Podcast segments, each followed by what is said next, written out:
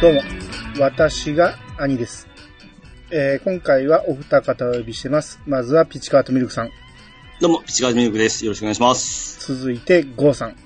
あ、どうもこんばんは、ゴーです。よ今日もよろしくお願いします。はい。えー今回は、えー恒例のファミコンソフト会で、えーカテゴリー的に今回はアドベンチャーですね。はい。はい。えーいつも通りね、我々やったソフトしか語れませんので、はい。何あれ飛ばすのみたいな名作も飛ばしちゃうかもしれないですけど、えーまあ一応自分らの思い出だけを語ろうと思いますんで。はい。はい。うんはい。で、今回は意外とやったソフトがそんなに多くなかったんで、うん。やっぱああっさのりは得意なところから持ってきてますから、うんちょっと苦手というか、ちょっとあんまやってないのが減が最後に来てます。いや、もっとやってるつもりだったんやけど、意外とやってなかったんですよね。そうですね。う。ん。だやったところだけちょっとこ濃いめに話したいと思いますんで。うん。はーい。はい。じゃあ今日はよろしくお願いします。はい、はいお願いしますお願いします。それでは始めましょう。兄の、いやー、探しましたよ。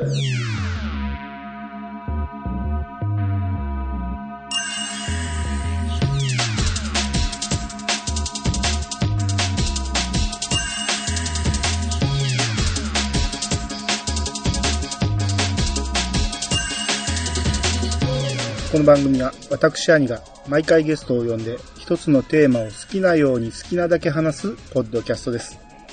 改めまして、どうもです。はい、改めましてお二方よろしくお願いします。はい、よろしくお願いしまよす。ろしくお願いします。えー、早速いきます。はい。 1985年11月29日、エニックスより発売されました、ポートピア連続殺人事件。うんまあ、これはもう、あの、何回も話題にも上がってるし、うん。うん。うん。三大ネタバレのうちの一つです ね。そうですね。う。うんん。まあ、言わずと知れた、堀井雄は二いさんの、うん。えー作品ということで、もともとパソコンなんですよね。うん。ううんん。うん。なんかパソコンで最初に作った時は、全部一人で作ったみたいですね。みたいですね。え、え、絵も描いて、シナリオも、プログラムも全部一人でやったらしいんで、うん。うん。まあ、ものすごい才能のある人だったんですよね、もともとね。そうですね。ううん。ん。で、そっからファミコンに移植っていうことで、うん。うん。まあ前、ドラクエ1の話をドアラジでした時にも言ったんですけど、はい。えー、ドラクエを出したいために、うん。エニックスにも話持ちかけたら、いきなり RPG は少年たちには難しいから、まずはこのアドベンチャーから、うん。うんこれを成功させてからドラクエ作ろうっていう話になったらしくて。うん。うん。そんなことを我々は知る由もなかったですよね。そうですね、少年時代はね。う。うんん。皆さんやりました。やりました。やりましたうね。ん。これとも、僕も兄貴がおったんで、兄貴がおそらく発売日ぐらいに買ってきてましたね。えーん発売日はなかなかやるじゃないですか。で、そういうアドベンチャーとかそういう殺人系も好きだったんで、ううんん。。うん。で僕はさっぱりわからなかったんですよね。うん。うん。で、ずっと横で見てました。うん。うん。結局だから、ピッチさんは自力では解いてない。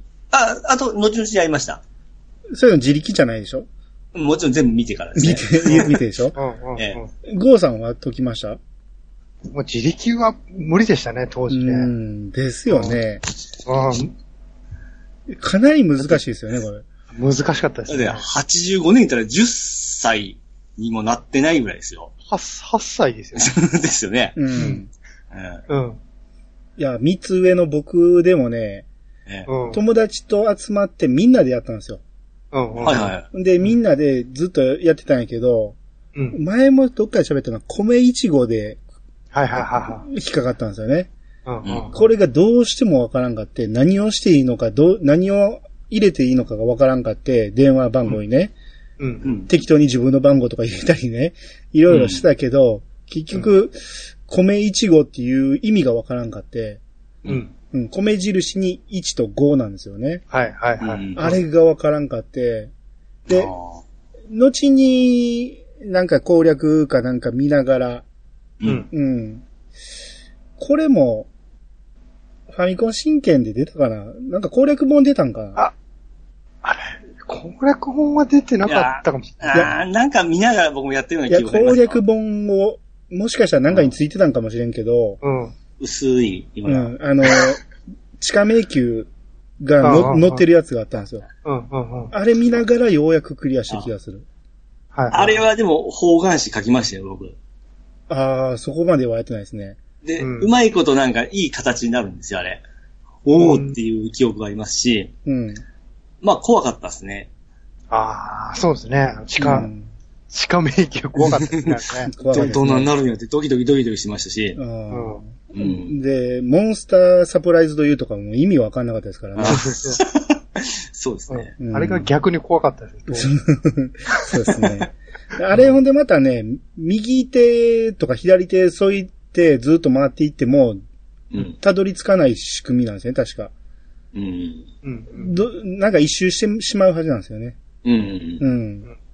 だから、まあ、まあまあの難易度高いっていうか、前半でしたよね、あのダンジョンって。あいやいや結構、序盤ですよね。え、そうでしたっけうん確結か構に全部序盤なはずでしたよ。入れるのはですね。うん。2回行くんじゃなかったでしたっけど、クリア ?2 する。回目か。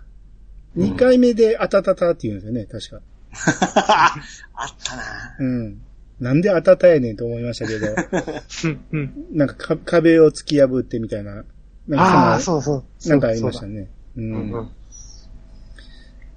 もともとパソコンの時は、えーコマンド入力で自分でキーボードで打って命令してたんやけど、うん、をファミコンに移植するときにコマンドにしてくれたんで、う。うんん。ただそれやったら、ロムの容量の関係であんまり選択肢を増やされへんかったらしくて、うん、うん。選択肢が少ないから、総当たりですぐクリアされてしまうんで、うん。うん。それが、えーできひんように、地下迷宮とか、うん。その調べるで虫眼鏡出るじゃないですか。はいはいはいはい。虫眼鏡か指か忘れたけど、うん、うん。ああいうのでこう適当にやってもクリアできひんようにしたらしいですね。ああ、なるほどう。ん。考えてますねだか。ら初めの作品からもうかなりよう考えて作られてるんですよね。 うん。うん。あの、ラストは、言っていいですよね。もういいでしょ。うんあれ、どこはう、ねどうでした僕はたまげましたけどね。それはみんなたまげるでしょ。おーお前かいみたいうん。 な。いや、最初こったやんみたいな感じで、すごいびっくりした記憶はもうありますね。ありますね。うん。うやっぱみんな同じですかピえーっていう感じですね。ああ、でももしかしたら先に知ってたかもしれんな。誰かから聞いたかもしれん。ん。もう、なんか自力でクリアしてないから、そこまでね、驚かなかった記憶ありますよ、僕もああ、もう兄貴と見ると、ええーみたいな感じうで、んマジかーみたいな感じでびっくりしましたね。誰かから犯人は安やっていうのを聞いとい、聞いてて、うん。うん。でもそんなアホなみたいな半信半疑でやったらほんまやっていう驚きはあったような気する。うん。あ、そう、操作キャラですからね、なんか。うんこれ、これでもあれだ。当時なんか、ぜ、全部覚えてる人いましたね。うん。もう、 これで、それで見せてもらった記憶あ りますよ、マジに。で 今やっって、ルート通り行ったらもう1時間ぐらいでクリアできるんだっけあそんなもんですよ、多分。 1時間かからんぐらいちゃいますルート通り行けたら。うん。携帯アプリで、ああ、イージーとかで出ましうたん、ね。一回出て、う。うんん、絵が綺麗になったやつ、うん、うん。クリアできなかったですよ、僕。途中で何していいかわからんようになって。あれさん、奇遇ですね。一緒ですわ。あれなんかできないですよね、携帯アプリなんか。難しいなったのかな。あ画面もちっちゃいです。やりにくくなったりのもあってから、ーあんま集中できんかったんですよね。ああ。ああんま話入ってこんかったような気するし。うん、うん、うん。あれって月額制でしたっけ単品で買ってましたっけいやたいやー、月額、どっちやろうちょっと覚えてないですね。スクエアのぎ月額だったような記憶があるんですけどね。あれドラクエとかも出る前でしたよ。うん、うんそうですね。う。うんん。あーまあでもこれファミコン版は神戸っていうか兵庫県が舞台なんで、うん、そうそうそうですよ。あの、ひらがなで地名書かれてても、わけがわからんのですよね。うん。あはー覚えてるのが深海地っていうのがあって、いはいはい。今なら深海地って漢字が思い浮かぶけど、うん。深海地ってなんやねんって思ってましたもん。ああ。うん。なんかその辺がね、そのドラクエでもあるんやけど、うん。あの、ヒノキの棒ってなんやねんとかね。うん。なんあか、ーいまいちよくわからんひらがなで出されたら、うん。はいっていうのがなんか覚えてますね。子供心に意味がわからんっていうのなるほど。それはあんまなかったですけどが。あね。あ、そう。あの、箱の絵覚えてますはい。ああ覚えてそそれ前も話しましたね。あ、今だけうん。僕あの、北条司さんの絵じゃ思ってたんうでん、すよ。それ、ずっそとれ前も言いましたね。いました。また忘れて新鮮に言うてしまった。まあえ、これ、ぜ全然違くないですかねこのパッケージがね、全然ちゃいますもんね。当時は思ったんですけど、でも、当時のファミコンの、その、ゲームの箱の絵としては結構大人っぽいじゃないですか。あ、そうですね。ううんん。そうそうだね。それもまあ壮大なネタバレの絵ですけどね。うん。あうん。ーまあ、そうですね。まあまあ、これはでも、ほんまに、結構みんなやりましたからね。かなりの大ヒットだと思いますね、これは。うん、うん。だってこれ一番最初に出てることは、やっぱりファミコン最初のアドベンチャーゲームってことですよね。そうですね。うん。うん。確かそうじゃないですかね。う。ん。それでこの完成度ってやっぱすごいですね。ああ、そうですね。まあ、そのパソコンで、うん、そのヒットした後なんでね。もうすでにパソコンで売れてたやつやから。ああ、うんまあもうちょっと大人の人たちは、おおっていう形でやってたんですよね。うだからうんん、でしょうね。うんん。続いて、1986年10月31日、ジャレコより発売されました、ミシシッピ殺人事件。うんこれは面白そうなタイトルじゃないですか。タイトルはね。うんうんこれアドベンチャーじゃなくて、シャあの、アクションゲームですかね、これ。うん、まあまあまあ、そうですね。うん、なんかうん、まあまあまあ。うんまあ僕はやってないんやけど、まあ話にはよく聞きますよ、これは。あ、触れてはないですか触れてないです ね。あ、まあ、うんひどいですね。らしすべいてでが。すね。ううんうん。まん。あ、え、ゴーさんはやられました僕もね、ちょっと触れたことあるぐらいです。クリアはさすがにしてないですけどね。で僕の友達、ファミコン、嬉しいに買ったんですけど、うんうん。最初買ったゲームがミシシッピ殺人事件だったんですよ。なかなかハードルートを進んでで、2個目買ったのが、自動戦艦ガルだったんですよ。で、もうこっからもうファミコンのソフト買ってなかったんですよ。卒業してましたね。でやけ、出会うゲームによってやっぱりゲーム人生で変わるんですよね。まうあんそうでしょうね。う。うんん。初めてがミシシッピだったらちょっと辛いと思うんですよ。ゲームの記憶が。ん そうですね。 ハードすぎるな、さすうがに。んこれって謎解き要素もあったんですかあ、もちろんもちろん。ああ、そうなんで基すか本は謎解きですよね。だから事件起こる前に自分死んだりしますからね。 うん。ここにも書いてあるけど、部屋に入ったら落とし穴に落ちたり、ナイフが飛んでき たり、そうそうそう。ライランボーのようなサバイバル的で大胆な罠が話題に。うんうん。これどんだけこの船に罠仕掛けとんねいう話ですよ。そうそう。犯人はおそらく特殊部隊上がりって言ってる。ただ、最後はあっさり終わるような話でしたね。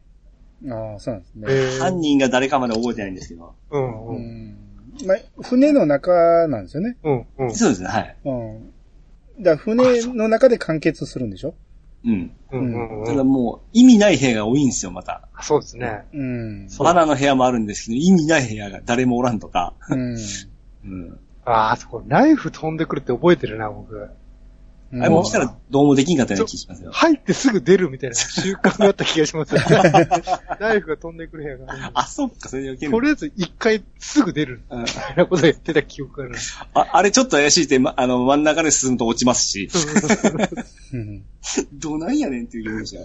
あーあ、ここに書いてあるけど、うんなんか、その、ゲーム内のセリフで、もう言いましたって言われるらしくて、うんいや、それはわかります。わかるんですがっていうのは、もしかしたら同じこと2回言ってくれへんってやつですかそうですね。多分一そう回言でったら多分見逃したらもうわけわ けわかんない。ドラクエみたいに善良な村人ばっかりじゃないってことですね。最悪ですね、それ。俺、スカパーでクソゲー大決戦っていう、あの、えー、ピエール滝がやってた番組で、うん。これ特集しててめっちゃ面白かった記憶がありますよ。あー芸人がこれをレビューしよったんですよ。クソゲーっぷりを。まうんあ、クソゲープリを紹介するには、ネタは方向でしょうね、これはね。そうですね。うんうんえー続いて1987年4月2日、ナムコより発売されました、サンマの名探偵。うんまあ、名作ですね。うん。うん。これはもう、話題にもなったし、僕結構すぐ買ったような気するな。これ、えー、ピッチさんやってないですかやりましたけど、途中で多分挫折してきあマジですかこれは自力で僕解きましたよ。うん。ゴーさんはこれ僕友達が持ってたやつ、みんなの家で集まってワイワイやってた記憶ありますね。うんうんあ兄貴がクリアしてたら、兄貴のところで見てた。うん。おーうん。これゲーム的に面白かったし、うん。知ってる人ばっかりが出てくるから、うんすごく入ってきやすいんですよね。う。うんんうんうん。うん。あの、いちいち覚えなくてもいいんで、名前を。うん。まあ、そうかそうか。うん。あ、そうか、でも、関西人以外は意外と、知らん漫才師もおるかもしれないですね。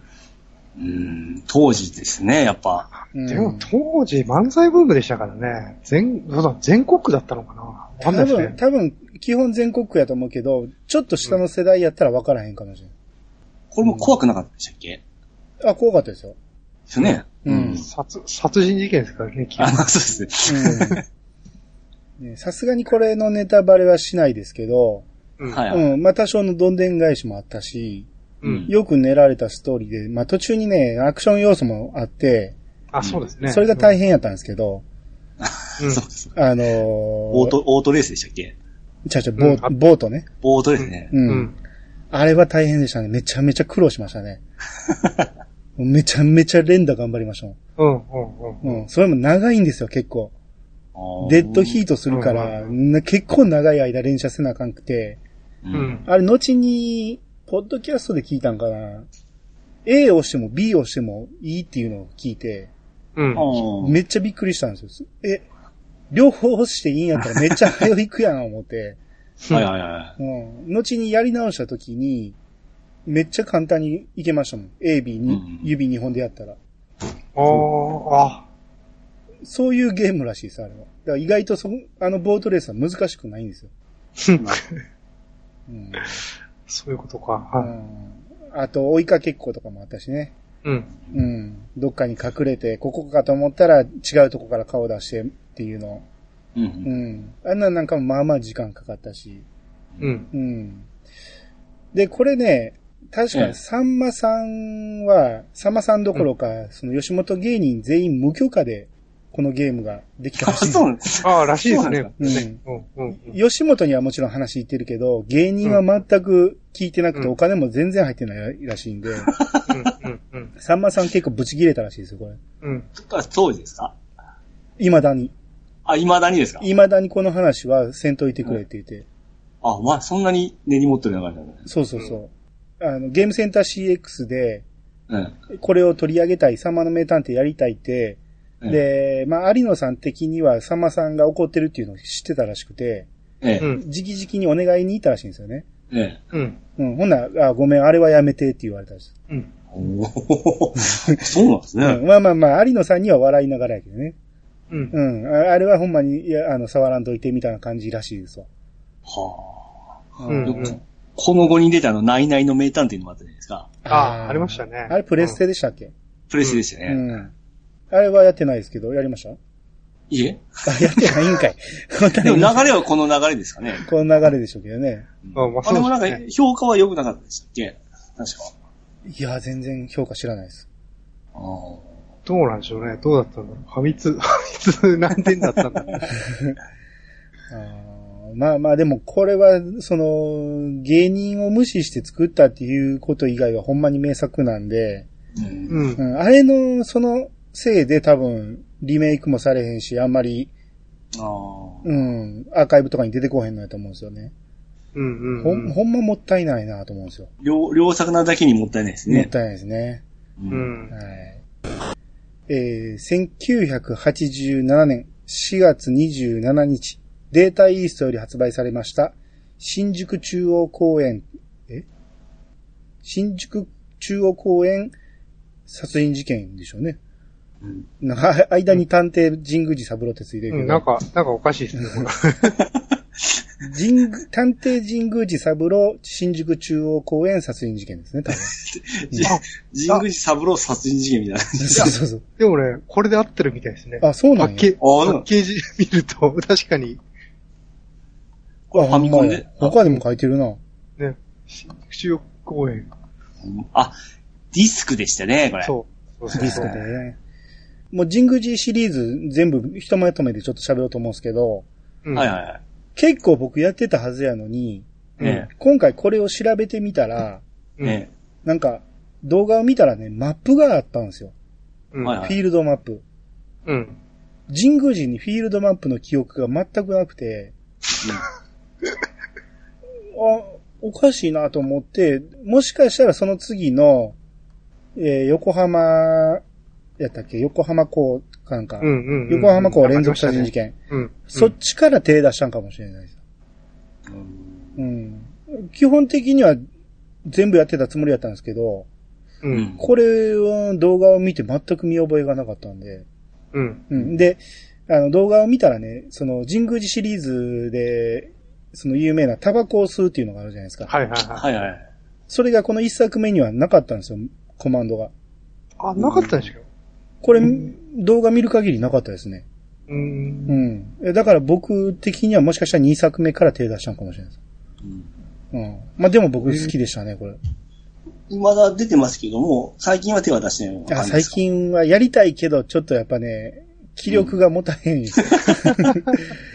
僕プレステ2だったか、イノセントなんちゃいうのはやった記憶があるんですけど、おーこの時期は僕は見見て、兄貴の見てた時代ですね、まだ。ああ、まあ、かなりハードボイルド。そう、小学生にはさすがにね。うんそうちょっと大人のゲームですね。ううんん言葉遣いがちょっと大人すぎて難しいんですよ。ううんん。うんううん。ん。なんか、都会の喧騒がどうのこうのとか言ってるんですけど、あ 喧騒ってなんやねんって、もう漢字もわからへんし。ああ、ひらがなですもんね、そう私そう。。喧 喧騒ってなんやねんって思ってました、昔から。うんまあまあでも、神宮寺シリーズは未だに暇があればやりたいなってずっと思ってる作品ですわ。 過去作とか全部詰めたやつとか出てもんじゃないですっけなんかありましたね。つい最プレステに近、スイッチプレステで、だった気がする。あ、プレステうんで出まも出ましたけど、スイッチにも最近出ましたね。過去作詰めたやあそうなんですつか。プラス新作と。あ、いいですね、それは。うん。やりたいなとは思ったんやけど、まあうん気力が続く。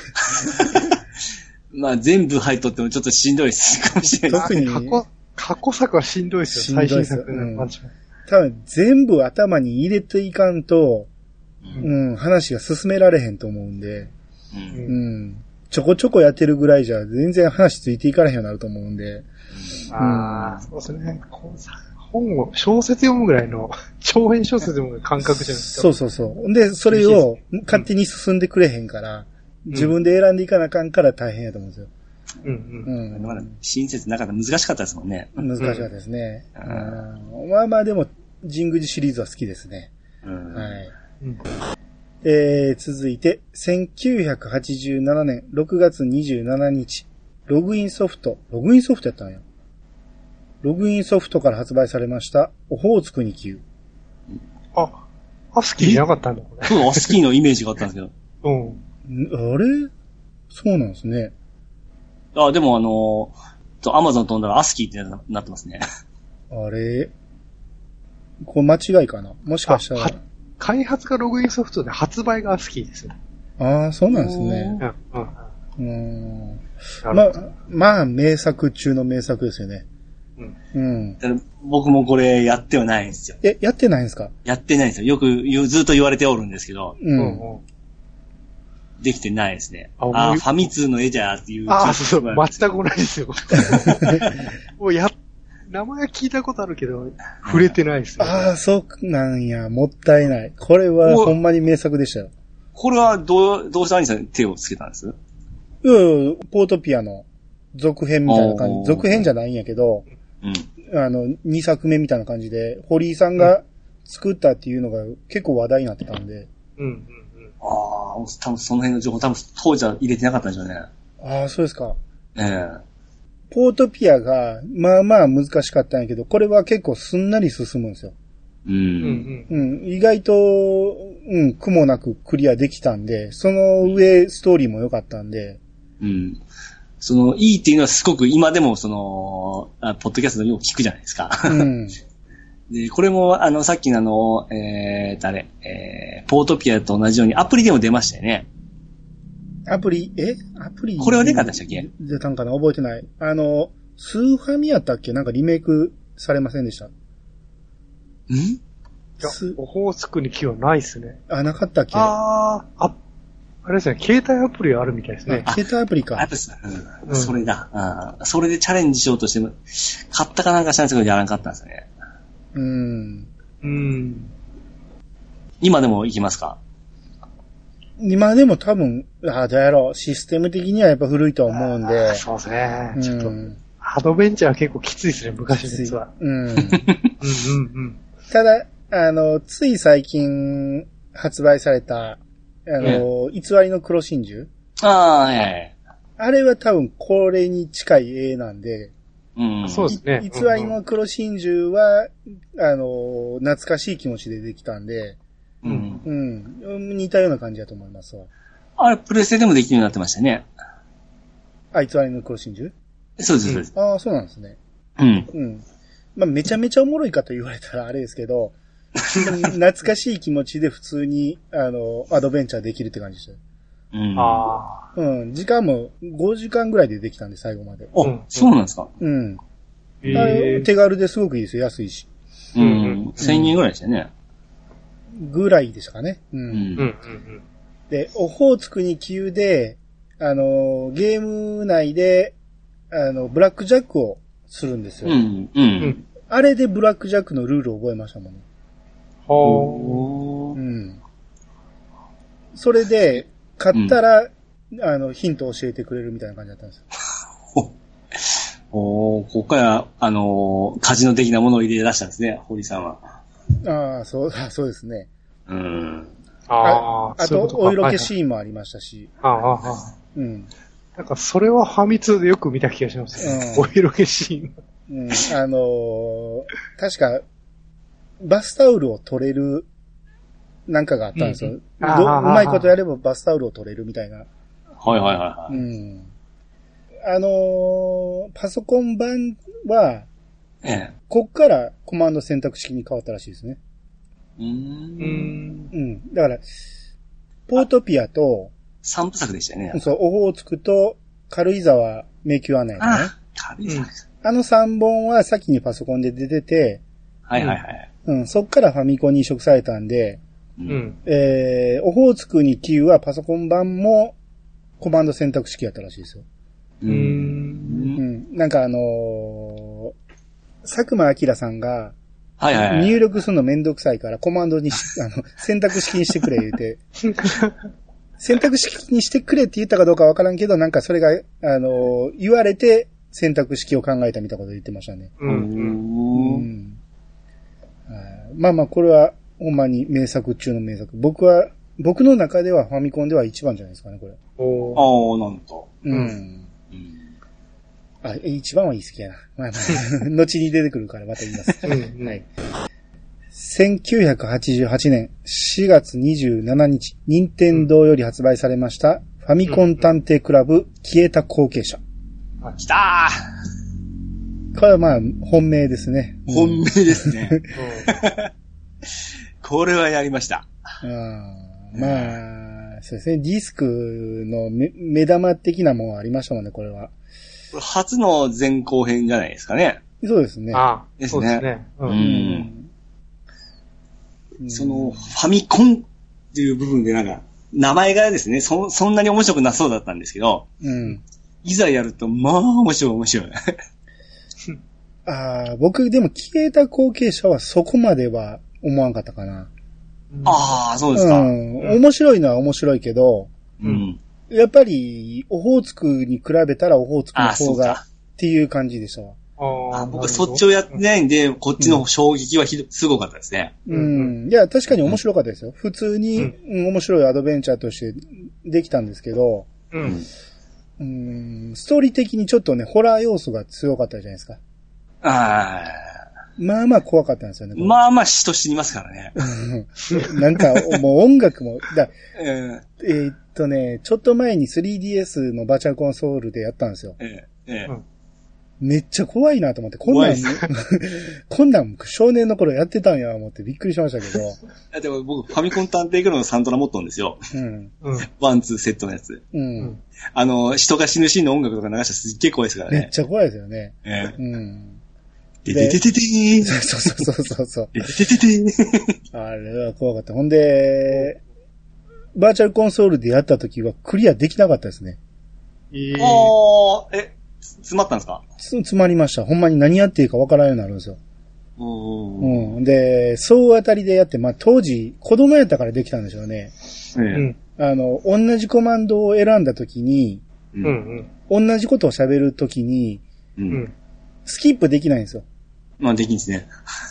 あのーイライラしますよね。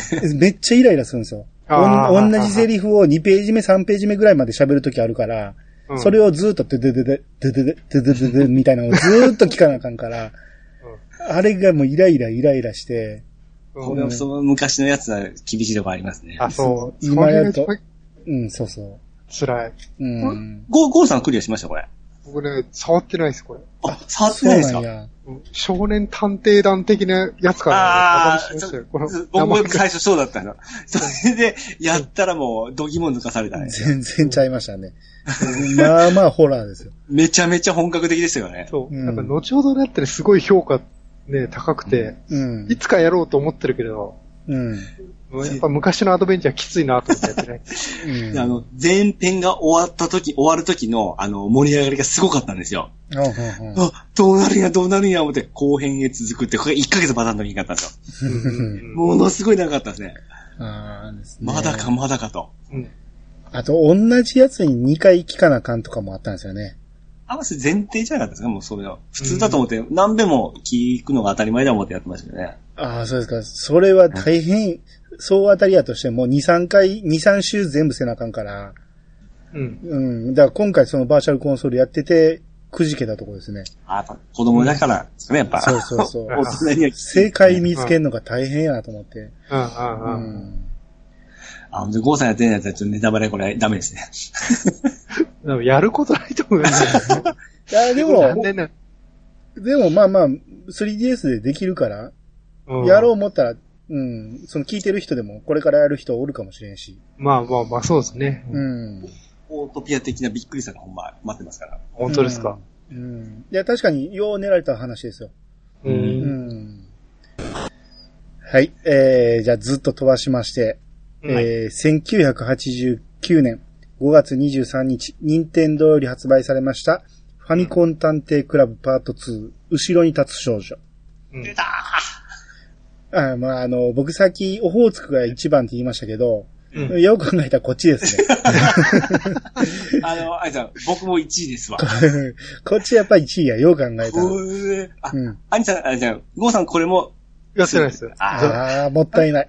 これも全、これも全後編ーなんです前か後編です、前後そうそ編うです。そう。でへーこれ神がかってますからね。すね。うん。 うん。前作のホラーをさらに超えたホラーですからね。これそうだ。お思い出した、あの、スーファミでリメイクあったじゃないですか。ああ、はいはいはあ、い。そうそう。あれでねこっちや。こっちがリメイクじゃん。手を出そうとしたけどね、なんか、やめたんだ。なんか、あのー、あれですよね、えーっと、ファミコンパワー、ニンテンドーパワーの任交天堂換すパるワー、うんうんローソンで書き換えるやつでしそうょ。そうそうそううそう。ん。あったあった。あの、見た目はすごく良くなってるんやけど、スーパーファミコン版はね。うんうん。やけど、ホラー感で言うとファミコン版の方がホラー感はあったと思音も何なんですかねやっぱりあのチープな音の方が怖さがやっぱ違いますね。う。ですね。うんうん絵もね、チープな方がちょっと良かったような気まが。あアイさん、それはある僕ら知っとるのがあるかもしれないですよ。やっぱ。ああ、そうか。ああ、そうか。でも、初めて触った方が、どうしてもあれ、比うん。べるじゃないですか。うん。うん。だからかもしれないですあけでど、まもあ僕もそれは思いましたよ。今回でもやっね、 ぱり調べたん、調べたっていうか、動画でラストのシーン両方見たんですよ。うんねうんもう、僕とピチさんがしょんべんにちびりかけたやつ ね。そのシーンを両方見比べたら、うんやっぱね、ファミコン版の方が、うんようできてるっていうか、うん。その衝撃はファミコン版の方があるんですよ。そうなんですね。見比べてみたら。うん。うん。あのやり、やりやすさは、ファミコン、スーファミはやりやすかったですまね。あまあ、そりゃそうでしょうけどね。うん。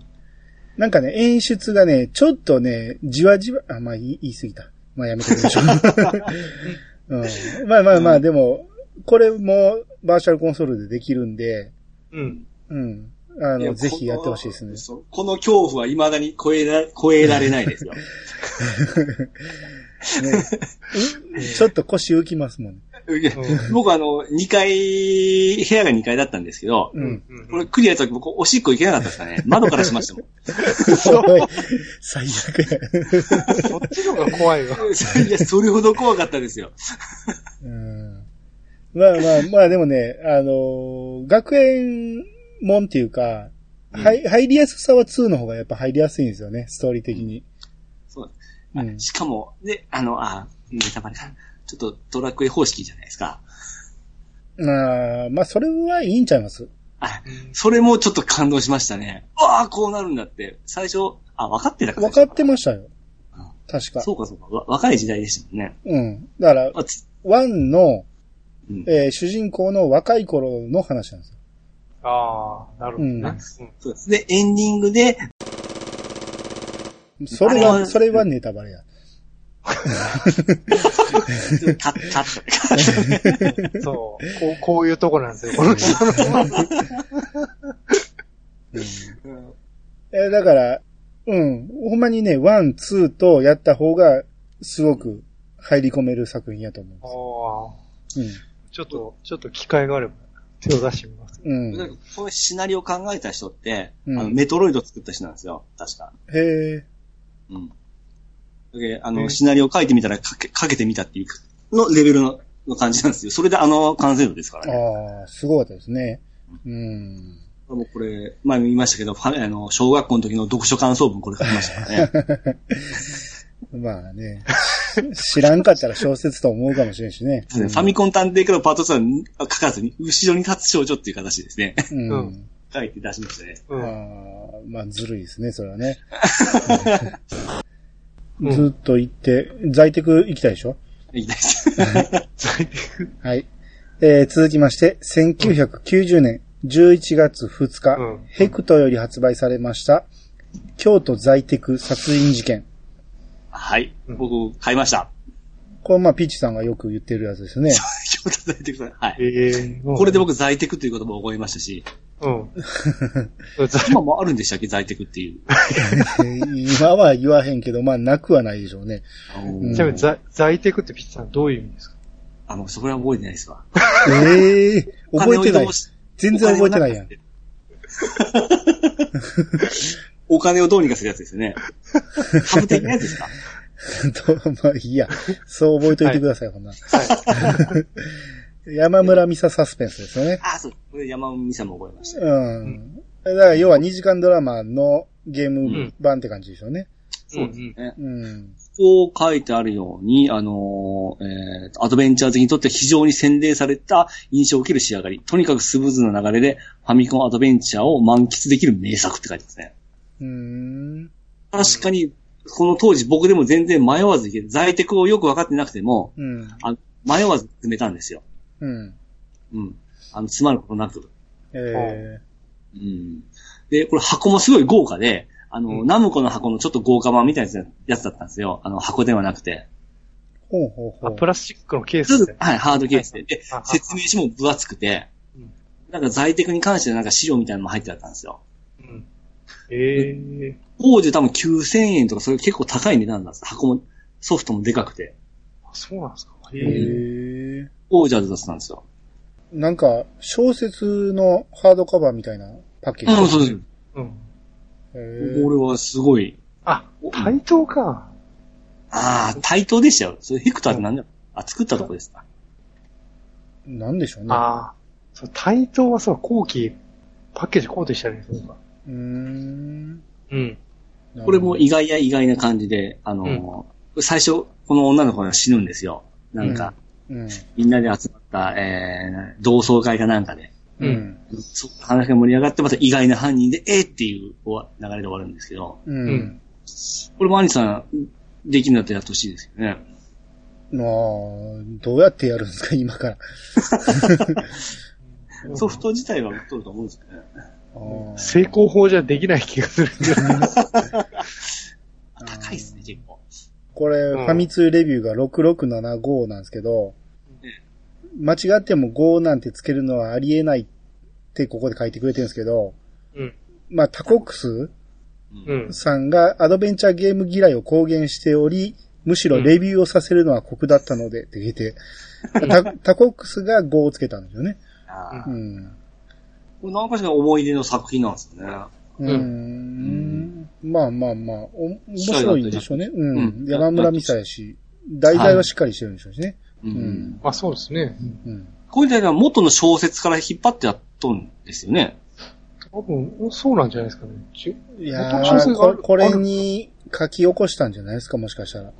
わざわざ、その、赤川二郎とか、そのいろいろ、えーっと、あるじゃないですか、小説家の。うん。あれって、その小説が持ってきたんじゃなくて、わざわざ書いてくれたんですかね。そうでしょう。多分。すごいな。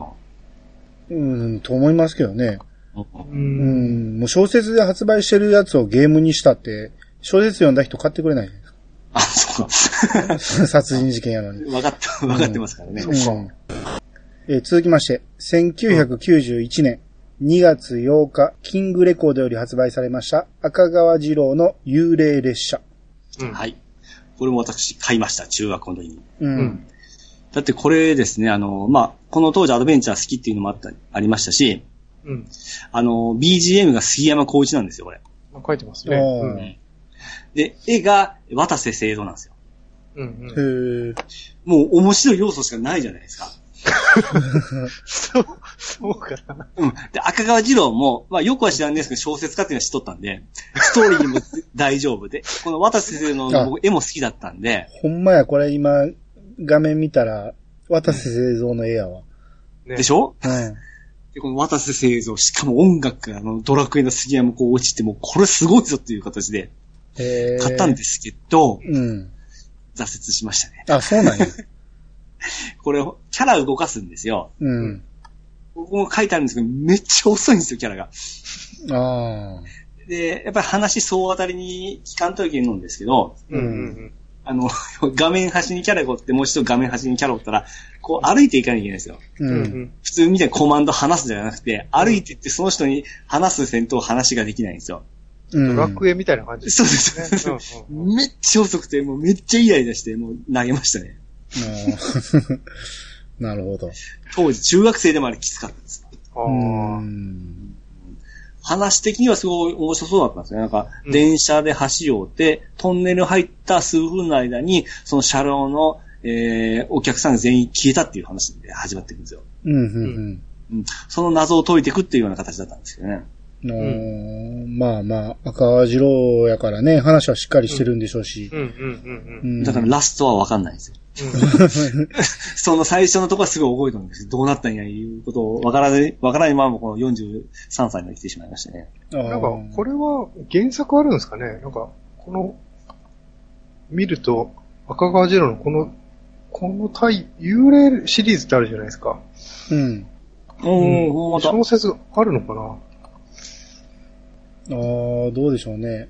もしかしたら、こっから、ゲームからかな。うん。ピッチさんどうですか小説にリベンジ。そうか。それだってちょっと気にはなるな。うん一回あ、体験してるんです幽けど霊列車ってあるな。うん。うん。ありますね。全く同じなのかなチェックしとこう。うん。あと音楽はほんま、アニさん僕らは聞きやすいですよ。うんなあ、まあ、そりゃそうですけどね。今、今でも覚えてますもん、BGM は。う。うんうんんううん。ん。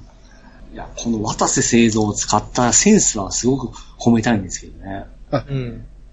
いや、あの、小説は、幽霊列車シリーズはめちゃめちゃ昔からあるんですよね。78年からあるから、うんうん。そっから、どっかをかいつまんでみたいな感じですかね。うん、だからこのシリーズの中の、あ派生作品って感じで作ったんじゃないですかああ、なるほうど。んだから、小説とは違うかもしれないですね、やっぱ。かもしれないですね。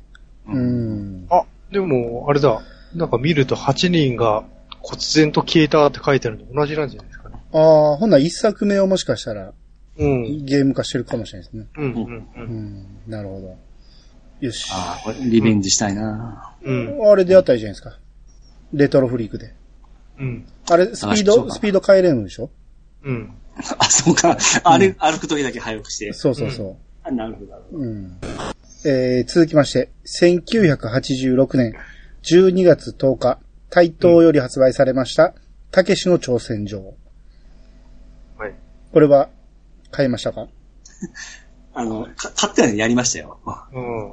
これは結構持ってる人多かったですね。うん。僕すぐ買いましたよ。買ったんですかそんなもこんれ、面白そうでしたもん、これ。早い段階でクソゲーやクソゲーやって回ってきませんでした。それを言われる前に買いましたよ。うんこれ、100万本売れたんでしたっけ確かね。あ、そんなに。あ、そんなに売れたんですか確かめちゃ めちゃ思ってるより売れてるはずですよ、これ。うん。だって、その、触れ込みっていうか、その発売前の、ええ。うん、話がすごい面白そうやったし、うんほううんほうほうほう。たけしが作ったっていうことでね。しかもあた、ーたけしを操るし、うん。うん。ほんで、やってどうだったんですか、兄さん。なあ、もう、クソゲー中のクソ ゲーよ。もうちょっと定価で買ったんですね。もちろん定価ですよ。中学生ぐらいですかこれ、えー何年えー、 86 86、10、中学ですね。ああううんん。まあ、そんなにお金もない時代に、 握りしめて買ったわけですね。最悪でしたね。うん、結局俺クリアしてないですもんね、これ。うん、あアドベンチャーいうような、結構動きまくってませんでしたあっけア。アクションですね、どっちかっていうとね。うんあの、途中はシューティングになるし、ああ。うん、ありましたね。うん、アクション要素はそんなにないんですけど、途中のシミュレーションで僕はかなりつまずきましたね。うん、あれでもこれ、ヤクザと殴ったりとか、あれそんとないゲームじゃなかったし。やいや、止まってるヤクザをうん。勝手に殴るだけです、一方的に。あそうですよね。う要はん、 GTO の、本当もあの GTA。う、あ GTA。 GT GTO 先生やった。の礎になったソフトかもしれないですね。これそうみたいですね。オープンワールドの石、ね、お礎のソフトまあよく言われますね、それは。うんうん、いろんなものに触れるしって感じで。その時にたけし考えとったのはやっぱすごいですね。うん、な痛恨で歌わされるしね。ほんまに。ほんまクソゲーですわ、これ。あれちゃんと歌んでいいんでしょああ、うんそれはそれはもちろん、あーって言ってるだけでええんやけど、う ん。うん。そんな機能はついてないです、ファミコンに。音声認識なんて。これはでも、おかげで後にね、語り継がれる作品になりましたからね。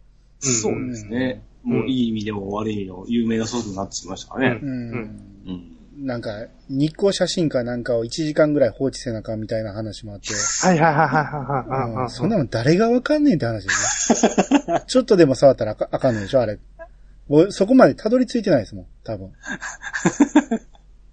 当時は、あの、とにかくたけしさんの言う通りに作ったって書いてますから、結構関与してるんですね、たけしがう。ん、なんか、酔っ払って、そのまま、 酔ったことをそのままゲーム化したみたいな。うん。うん。 あまり、あの、ゲームのことがわからずに、あれしたらおもろいんちゃうか、これしたらおもろいんちゃうかっていうのをなんか芸人的な考えで言って、あーうん、そのままゲームにしちゃったって感じなんですよね。うん。開発人がもう鵜呑みにして、うん。作ったわけですね。 うん。苦い思い出のソフトですね。これは被害者多かったんじゃないですかね。うんえー、続いて、1986年12月15日、えー、ドッグより発売されました、水晶のドラゴン。買いました、買いました。うん。これ、ドックっていうのは、あの、前身が、あの、スクエアですからね。ですね。スクエアの、うん、そうですまね。あ、スクエアも参加してるって感じでしょうんうん。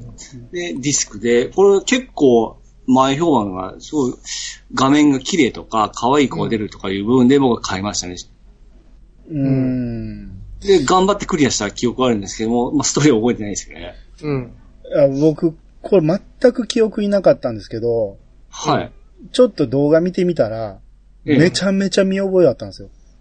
うん。あ、ちゅうことは、やってるはずですね。人の見たとかじゃないですかいや、やってるはず。結構、最後の方まで、ええ。あの、動画見ましたけど、うん、大体覚えてたし。ううんん。絵綺麗じゃなかったですか絵めっちゃ綺麗ですね。でしょう、うんあれすごいだ感か動ら的見記憶ある覚えがすごいあるんですよ。う。うんん。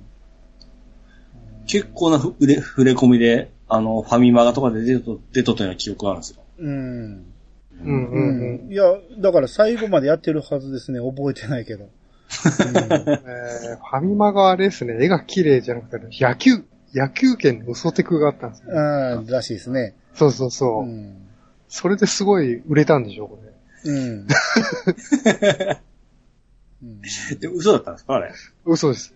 めちゃくちゃして詐欺じゃないで すか。だからここに載ってる画像が嘘なんでしょうんそうそうそうそあのーシャツのボタンがはだけてるんやけど、これをファミマガに載せたっていうことで、ええ。要は、その、ドッグがこれを用意したってことでしょこの画像を。ああ、これだけのための。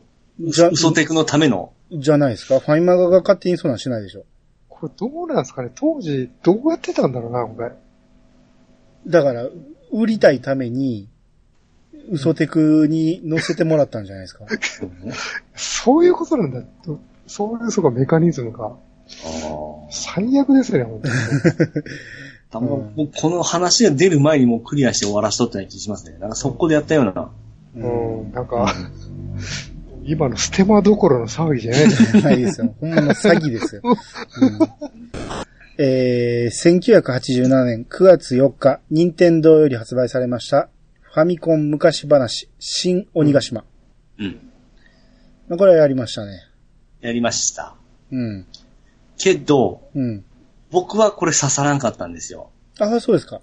あの、世間ではものすごい名作扱いじゃないですか。はうい。んうんうんうん僕まあもちろんクリアしたんですけども、うん難しかったイメージと、ここの鬼ヶ島の話が合わなかったんですかね。ちょっと全然僕には刺さらなかったんですよ。あ、そうですか。これはおうんもろかったですよ。うんあの、ストーリーうはん。いろんな昔話をミックスさせてうるんですん、よミックスさせた。はいはいはい。うん。あのーかぐや姫とか、う。うんん、もういろんなものをミックスしてるんで、ストーリー的にはすごく入りやすいんですけど、うん。バッドエンドだらけなんですよ。あ、いろんなエンディングがあるんですかエンディングじゃなくて、すぐにゲームオーバーなんですよ。おー。うん。ああ、そういうやつか。うんあそれで難しいっていうか、その、根気がいるんですよ ね。ちょっと戻って、また選び直してっていうのを、うんうん。もういろんなバッドを見せられる感じやった んで、うんうんうんううんん。あと、音楽良かったの覚えてますいあそこまでは覚えてないなや、これファミ通でも見た記憶なんですけど、あの、奥田民生はこの音楽がすごい好きで、う。うんん。めっちゃ褒めとったんですよ、鬼ヶ島の音楽を。ああはいー。ほんで、なんかの楽曲にもなんか、リスペクトみたいな形で使っとる話とかなんですけどねう。。うん。うんん。これ当時だって CM めちゃめちゃバンバンやってて、ああ、やってましたね。ううん。ん、めちゃめちゃ話題になったし、ううんん、僕も結構早めにやりましたね。うん。うん。で、スーファミで、この派生というか、あのーが出たじゃないですか。新設鬼ヶ島。あ、なんか、うん。あー名前聞いたことはないい。はいはいはい。前編後編。あれはもう少しやったんですけど、やっぱりこう合わんかったですね。あー面白い系は。ううんーんストーリー的にはほんまにわかりやすくて面白かったですけどね。ううんうんん。。うんい一寸法師と桃太郎ととか言っていろんなものが一緒になって冒険するみたいな。う。うんうんうんん。うんまあ名作ですよ、これも。うん。うんもう結構今、今でもできる、できますね。いろんなもんで。なんババーチャルコンソールでできますからね。うんうんうんううん。んまあ、多分しんどいと思いますけどね。うんはいえー続いて、1988年7月に、えー7月15日、コナミより発売されました、ジャリンコ知恵。うん。はい。これ私は買いました。おうこれジャニンコジェ好きだっていうのもありましたし、うん。多分これ当時です、当時ですね、あのー、3メガだったかな。ううんん。メガ数もすごい売り込んどったんですよ。うん。アドベンチャーゲームで3メガすげえいう感じで。うん。で、グラフィックはめちゃめちゃこう、原作忠実で綺麗だったんですあよ。あ、うんうん。そうですね。ものすごい出来でしたよ。で、ストーリーはちょっと覚えてないんですけども、うんこれもあの、ちゃんと野球があったり、いろんなその、サブゲーム的なのもあったんですよ。もちろんあの、株みたいなのもありましたし。あ、おいちょかぶええ。うんでジャリンコ知恵好きだったらもう、面白い作品なんですよ。うーん。今やっても多分絵はすごい感動する感じだと思います絵よ。はね、そうでしょうね。アニメの絵がそのまま忠実に再現されてる感じですね。そうですようねん。そもさすがコナミいう感じですよ。あーまあ、でも、ここ書いてくれてますけど、ええ。別段面白いとは思えなかったって。あ、ストーリーがですよね、多分。うん、ストーリーがおー肝のやキつ。モでしょ。アドベンチャーやのに。今、アマゾン飛んでこの画像を見とんですけども、まあ、うん懐かしいもんで、こうやっぱり、ええ今見てもやっぱりいいですね。 グラフィックすごいですね。うんうんいや、映画見たいんやったらアニメでええやんって話です。うんね、別に喋るわけじゃないし。続きまして、1989年10月14日、任天堂より発売されました、ファミコン昔話、悠々記。はい。僕は買いました。新鬼ヶ島が思わなかったのにこっちは勝ったんですね。そうなんですよ。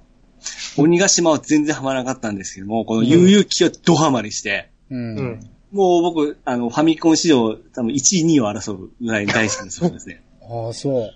えー、あれさん、こっちはいかんかったんですか行ってないですね。ああ、もうだってそろそろスーファミ出る頃じゃないですか。そうですね。中2か3ぐらいだったような気しますね。もうファミコン末期ですもんね。うんこれはですね、その最有機、まあもちろん最有機ベースなんですけど、う。うんん。まああの、さっきの鬼ヶ島と同じようにいろんなものをまあ、こうリミックスしてから、ミックスして、あの、いい感じにしたんですけど、ううんん。ここで鬼ヶ島は覚えてないんですけど、人変えるっていうコマンドなかったですか鬼ヶ島にもあったと思あ、ありましたかう。うん。うん。これにも人変えるっていうのがあって、あのー要は主人公がおって、そのヒロインがおったとしたら、うんあ。の、主人公で進めなくなったら人変えるっていうかで、しヒロインになって、そこでヒロインの行動で、えー話が進めるようになったりいうようなシステムなんですよ。ああ、うんザッピング、ザッピングシステムですか。まあそれによって、あのー、双方のキャラの、その気持ちが分かっていくんですよね。うんうん。で女の子から見た時の主人公の気持ちが、こう、見、見たり、で、自分、主人公になった時に、女の子の気持ち、分からなかった気持ちが、女の子になったら分かったりみたいな形で、うまいことをやっとんですよ。う。うんん。うん。と、ストーリーも、最有機ベースなんですけども、最後ちょっと変わってたかな。あの、いろんな組み合わせじゃなくて、もう、うん。ベゆースは、最有機がほぼって感じそうで。ですすねうん。うん。うん。エンディングがめちゃめちゃ感動するんですよ。うーん。 うん。最後、え、エンディングじゃいんですよね。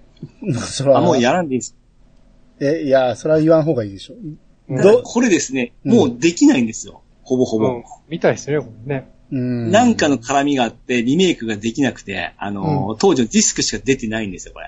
ううん。ん。もったいないんですよね。うん。サントラも僕持っとんですけども、BGM も最高にいいですね、これは。おー。これ、これは前後編じゃないですか、これ前は後編です。これも前あ、こ後れも編やでっすぱ。りそうなんだ。おこの、ー。この当時出てた任天堂のディスクのゲームは、ほぼほぼもう、全部前後編ですね。うん。そうだね。うんディスク1枚では足りないんでしょうね、この辺やったら。うん。うん。でもこれは、その、鬼ヶ島の良かったところをもっとさらにフラッシュバックしていって、やりやすくしてるような形なんですよ。うん。うん、だから、操作性もすごく良かったですよ。うーん。なるほうど。ん。もったいないです、アニさん。やってほしかったですね、これは。えーうんこんなもんかななんか、尻すぼみで終わってしまいましたけど。あ終わりですかーもう、もう終わりでしょ。そうですね。う。うんん。ああ。割と頑張ったと思いますけどね。ですね。まあまあまあ、うん、わからんソフト語ってもしゃあないんで、まあこれぐらいにして、うん。もうこの流れで、シミュレーション。えーうん、シミュレーションいっちゃいましょうか。